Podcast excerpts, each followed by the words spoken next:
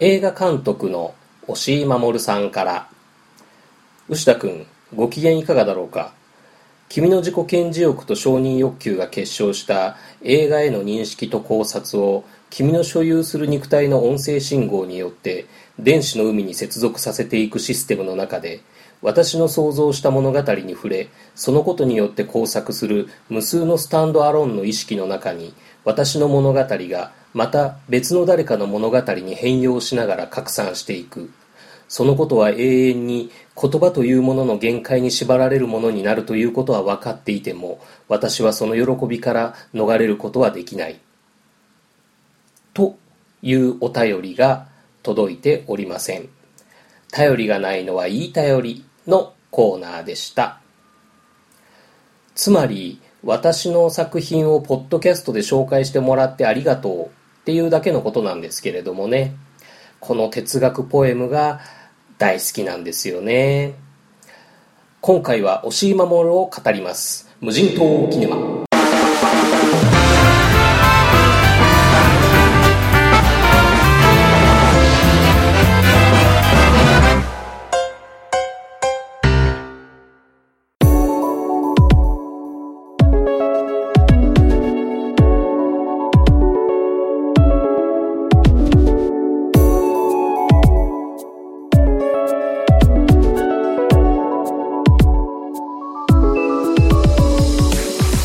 では本日無人島キネマに上陸する作品はガルムウォーズ。サクッと概要を説明しておきます。遠い昔地球ではない星でいろんな部族間で争っている中それぞれの部族からはぐれた女性パイロットと男性兵士と怪しい老人と変な仮面の人の4人が聖なる森に向かって旅をするというお話です。出演は新人女優のメラニー・サンピエール。バイオハザード5で赤いジャケットのバリー役だったケビン・デュランドエイリアン2のビショップ役で有名なランス・ヘンリクセンとなっております。映画 .com での評価や Twitter なんかで見かける評価としてもあまり良いものはありませんでしたけれども僕自身にとっては上陸級ということで一般的な評価との差異を踏まえながら本作について語っていってみたいと思います。まず総じて評価が高い映像のクオリティについては僕もかなりいいなと感じました。風景の美しさという面ではカナダで撮影した自然の雄大さがあってあとクラシックカメラ風の加工をしたような色合いと押井守作品でおなじみのソフトフォーカスっていうのが加えられてファンタジー映画としてすごくいい雰囲気が出ていました。あと戦艦や戦闘機衣装などの造形物の美しさっていうのもとても良かったです。かっこいい戦闘機とか強そうな戦艦っていうのは SF 映画でたくさん今まで見てきましたけれども美しい戦闘機や戦艦っていうのはなかなか見られるものではないなというふうに感動しました。そういうデザインとしては群を抜いていたなと思います。あと映像クオリティの話として僕が個人的にグッときたのはところどころに特撮映像が入っているとですね。あの作り込まれた CG の映像とはまた違う味わいがあるっていうか聖なる森の中で巨人と遭遇した時の戦車の場面とかあと変な仮面の人がクライマックスで正体を表す場面とかっていうのが印象的でしたけれどもね。なんだかすごく懐かしい気分になりました。もしかしたらこの辺を作り込んだ CG の映像と比較してそれをチープさとして指摘する声ももしかしたらあるかもしれないんですけれども特撮映像が持つ質感というか見心地っていうのは SF やファンタジー作品の魅力としては僕はありだと思っています。ちなみにこの夏公開の「シン・ゴジラ」に対して僕がギャレス・エドワーズ版のゴジラと違う期待をしているのはこの特撮映像が持つ質感見心地だったりしています。逆に一般的評価が低い点として、えー、固有名詞が多すぎでわからない、えー、とか広角機動体っぽいっていう指摘も多いですね。そして話が単純につまらないなんていう声を目にしたりします。まあ固有名詞が多すぎっていうのは否めませんよね。主要登場人物はせいぜい4人くらいなのに惑星の名前があったり戦艦の名前があったり各部族の名称があってさらにその中に個人の名前っていうのがあったりするので確かに混乱してきます。しかもそれらの名前固有名詞の語源がケルト語から引っ張ってきてるっていうことで発音からしてそもそも覚えにくい言葉っていう風になっています。例えば主人公について表現するとすれば惑星アンヌンの部族コルンバの空母キアクラでパイロットをしているガルムのからの世代番号23ということでもう覚えにくいを通り越して覚えられないっていう感じですよね。1本の映画の中に出す固有名詞の数としてもうちょっと整理できたんじゃないか。戦艦は戦艦でいいし犬は犬って呼べばいいし惑星についても私たちの星みたいな言い表し方でもよかったんじゃないかなと思います。ただ本作では名前という概念が大事な要素になっているので致し方ないかなというふうにも思います。あと広角機動隊っぽいっていう指摘についてなんですけれども広角機動隊っぽいのではなくてこれはもう広角機動隊なんだっていうふうに僕は解釈しています。人の首の後ろにコネクタがあってネット回線に有線接続するっていう描写とかあと主人公の髪型とかランス・ヘンリクセンのその最後の姿っていうのとあとその役割とかさらに構成防壁っていうこれはあの広角機動隊独自の用語なんですけれどもそれを使っていることからしてももうオマージュの域は超えてますよね。特に押井守自身はそのことについて言及はしてないようなんですけれどもこのガルムウォーズはいわば広角機動隊ジオリジンとして鑑賞するのが僕的にはおすすめです。うまい例えになっているかどうかは微妙ですけれども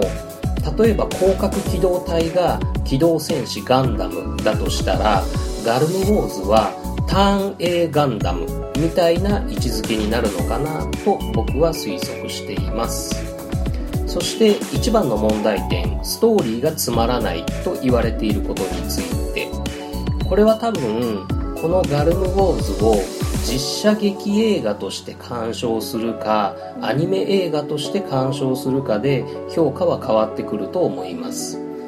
冒頭で紹介したように違う部族の4人が聖なる森を目指してたどり着くっていうお話なんですけれどもつまらないっていうふうに言われるのはそのお話の中で主人公の葛藤とか登場人物同士の相互理解の過程みたいな部分があんまり丁寧に描かれていなくって展開がやや唐突な感じがしちゃうからじゃないかなと思うんですよね。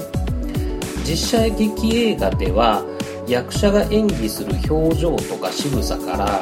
行間を埋めるような感情の揺れとか流れがニュアンスとして読み取れるはずなんですけれどもガルムウォーズを実写劇映画として見ると確かに人物描写に奥行きがないので物足りなさを感じるっていうのは分かります。でも僕はこのガルムウォーズという映画はそもそも実写劇映画ではなくって実写という手法を取り入れたアニメ映画なんだろうなっていうふうに思いました。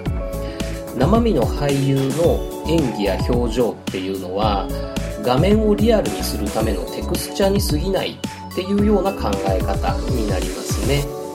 これは印象論なのでうまく説明できないんですけれどもこのガルムウォーズという映画の文法は実写映画の文法じゃなくってアニメ映画の文法で成り立っているように感じたんですね。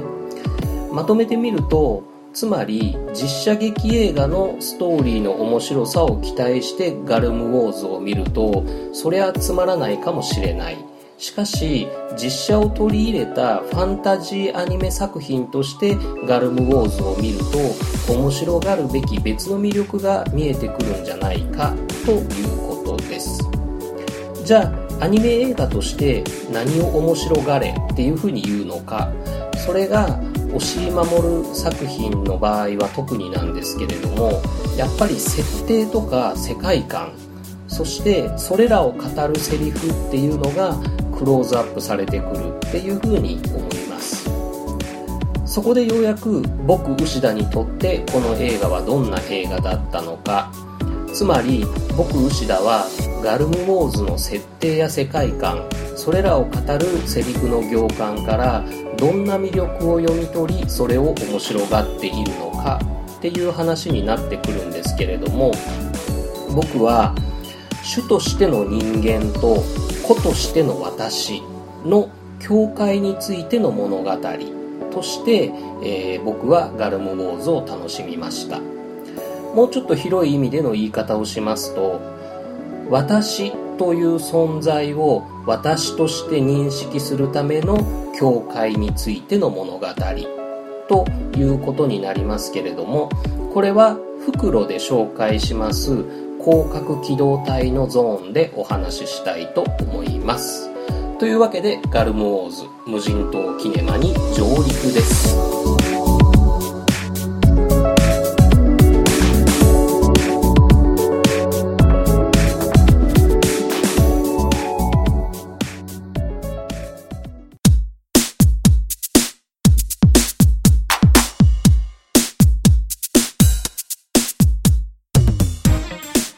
まに映画を語る場所。映画語り酒場。無人島パブ。略してハッシュタグ島パブのコーナーです。何はともあれ絶賛公開中の是枝裕和監督作品「海よりもまだ深く」について先日「ハッシュタグ京子の愛情論」というのをやりましたけれどもまあ自分の精神的未熟さみたいなものを突きつけられた議論でした。これは劇中で牧陽子演じる京子は阿部寛演じる亮太にまだ愛情はあるのかもしくはもう終わっているのかという解釈について皆さんに問いかけてみたという映画語りのハッシュタグだったんですけれどもね。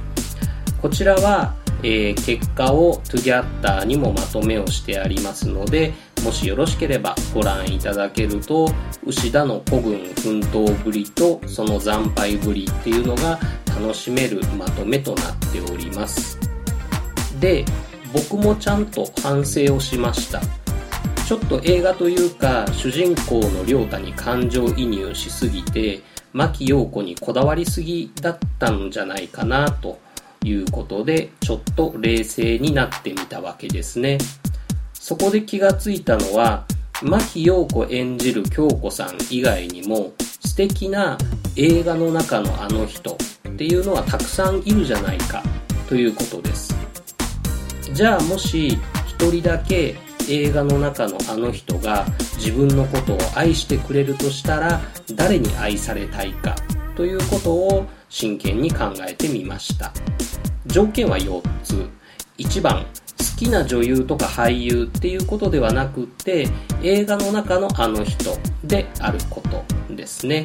そういう登場人物ということであれば2次元のアニメ作品でも OK2 番自分やその人の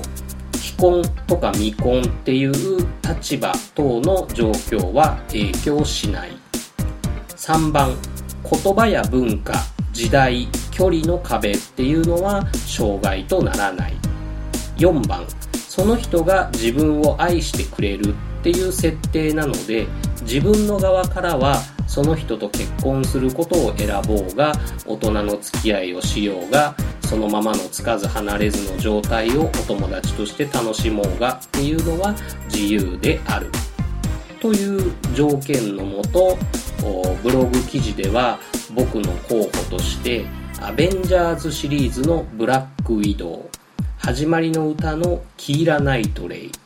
えー、鍵泥棒のメソッドの広末涼子などいろいろこう迷ったんですけれども結果が出ましたのでここでその結果を発表させていただきたいと思います。僕が一番愛されたい映画の中のあの人はザ・エージェントのレニー・ゼルウィガーとなりました。ぜひ僕のことを幸せにしてほしいと思います。おめでとうございました。そして皆さんの映画の中のあの人っていうのもぜひ聞いてみたいなというふうに思いました。ハッシュタグ映画の中のあの人っていうのを作って島株のお品書きの方に追加しておきますので素敵な妄想をお楽しみいただいてそれをこっそり教えてもらえたら嬉しいと思っております。というわけでそろそろ帰りの船の時間みたいですよ。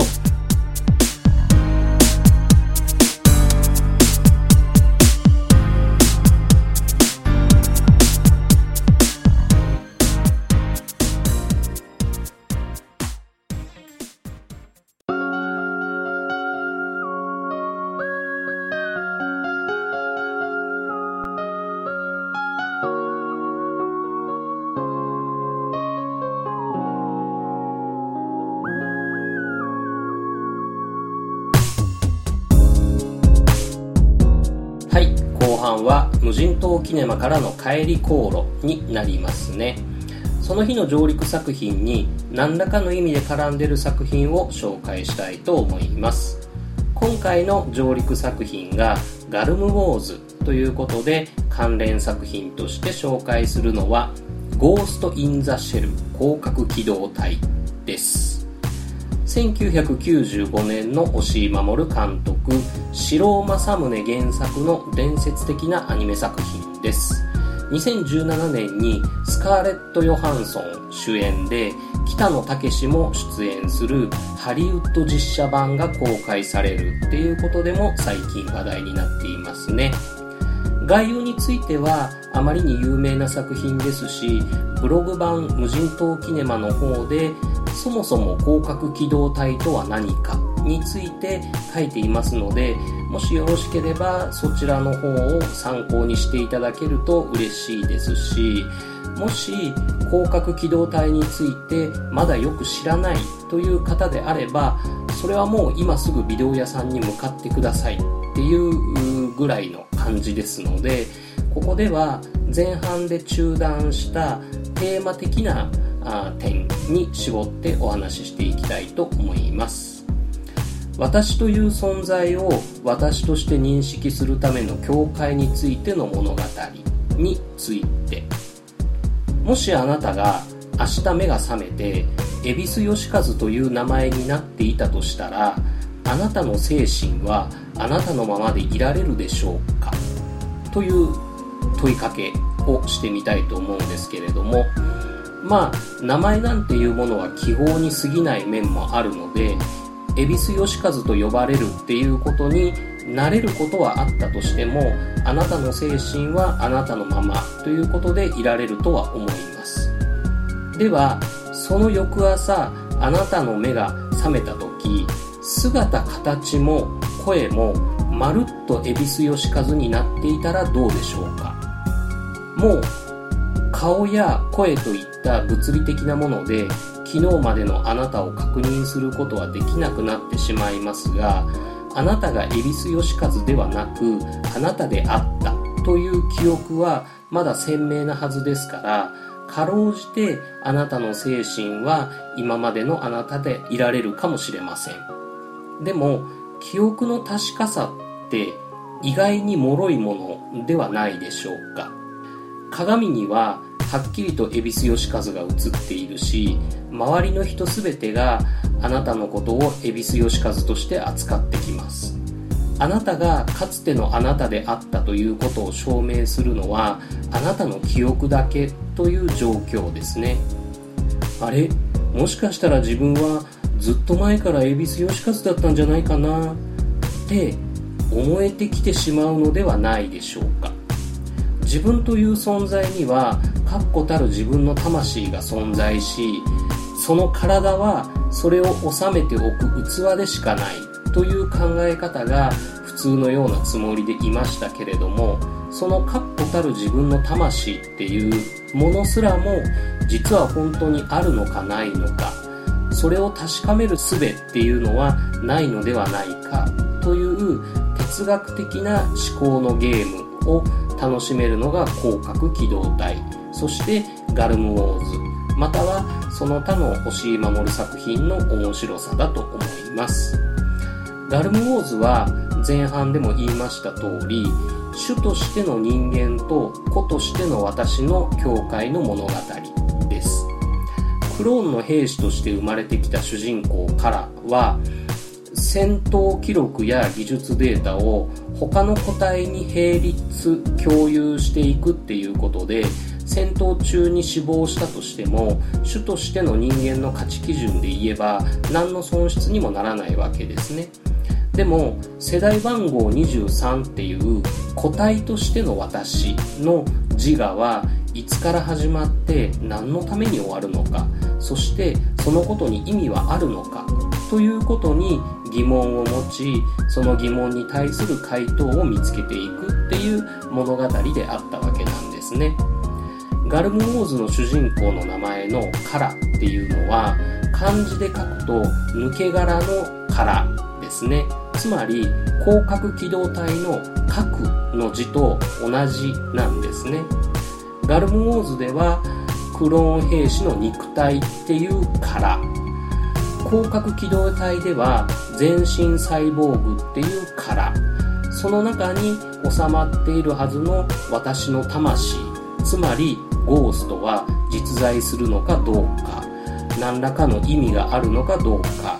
どこから始まってどこへ行くのかっていうことですね。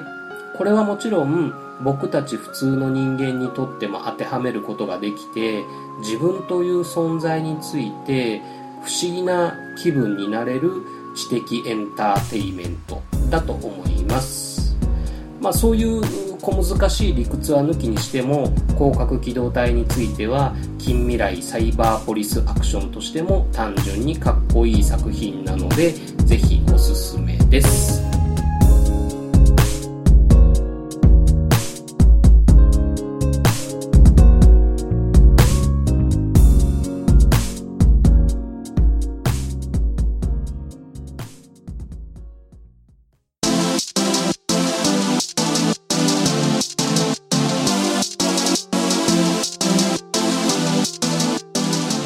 人島キネマポッドキャスト版クルーズ9オーロガルムウォーズフクロゴースト・イン・ザ・シェル広角機動隊は牛田智之のご案内でお送りしました。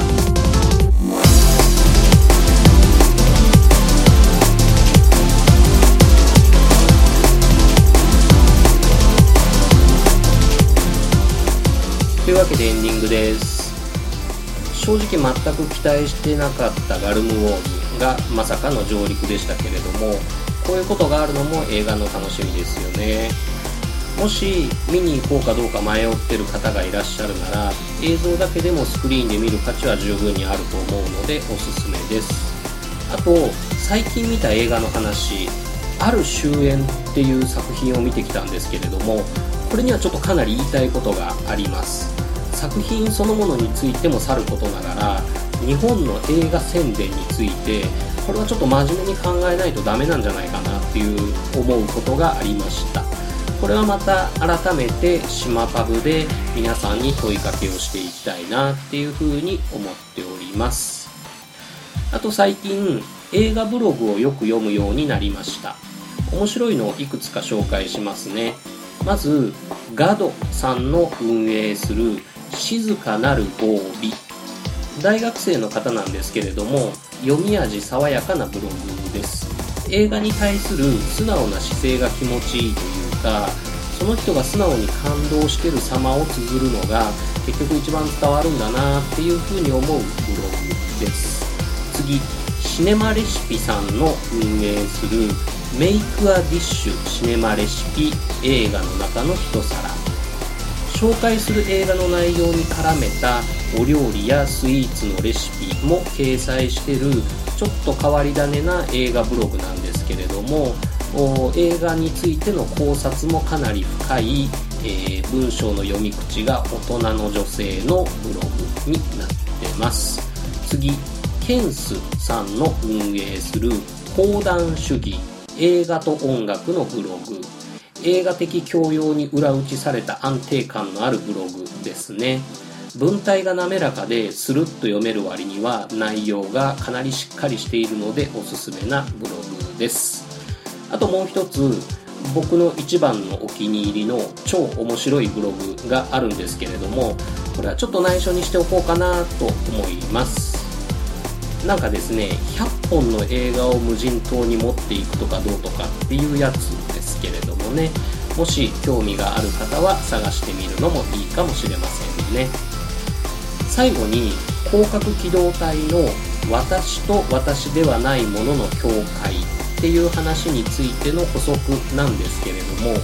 私と私ではないものの境界っていうのを飛び越える能力を描いたのが機動戦士ガンダムのニュータイプっていう概念で私と私ではないものの境界をあえて放棄して概念そのものという存在になったのが魔法少女マドカマギカの要マドカでした。ガルムウォーズや広角機動隊で楽しんだ思考のゲームの延長線として機動戦士ガンダムとか魔法少女マドカマギカを見てみるのもきっと楽しいと思います。というわけで無人島キネマポッドキャスト版本日はこれにて閉館。またのご来場をお待ちしております。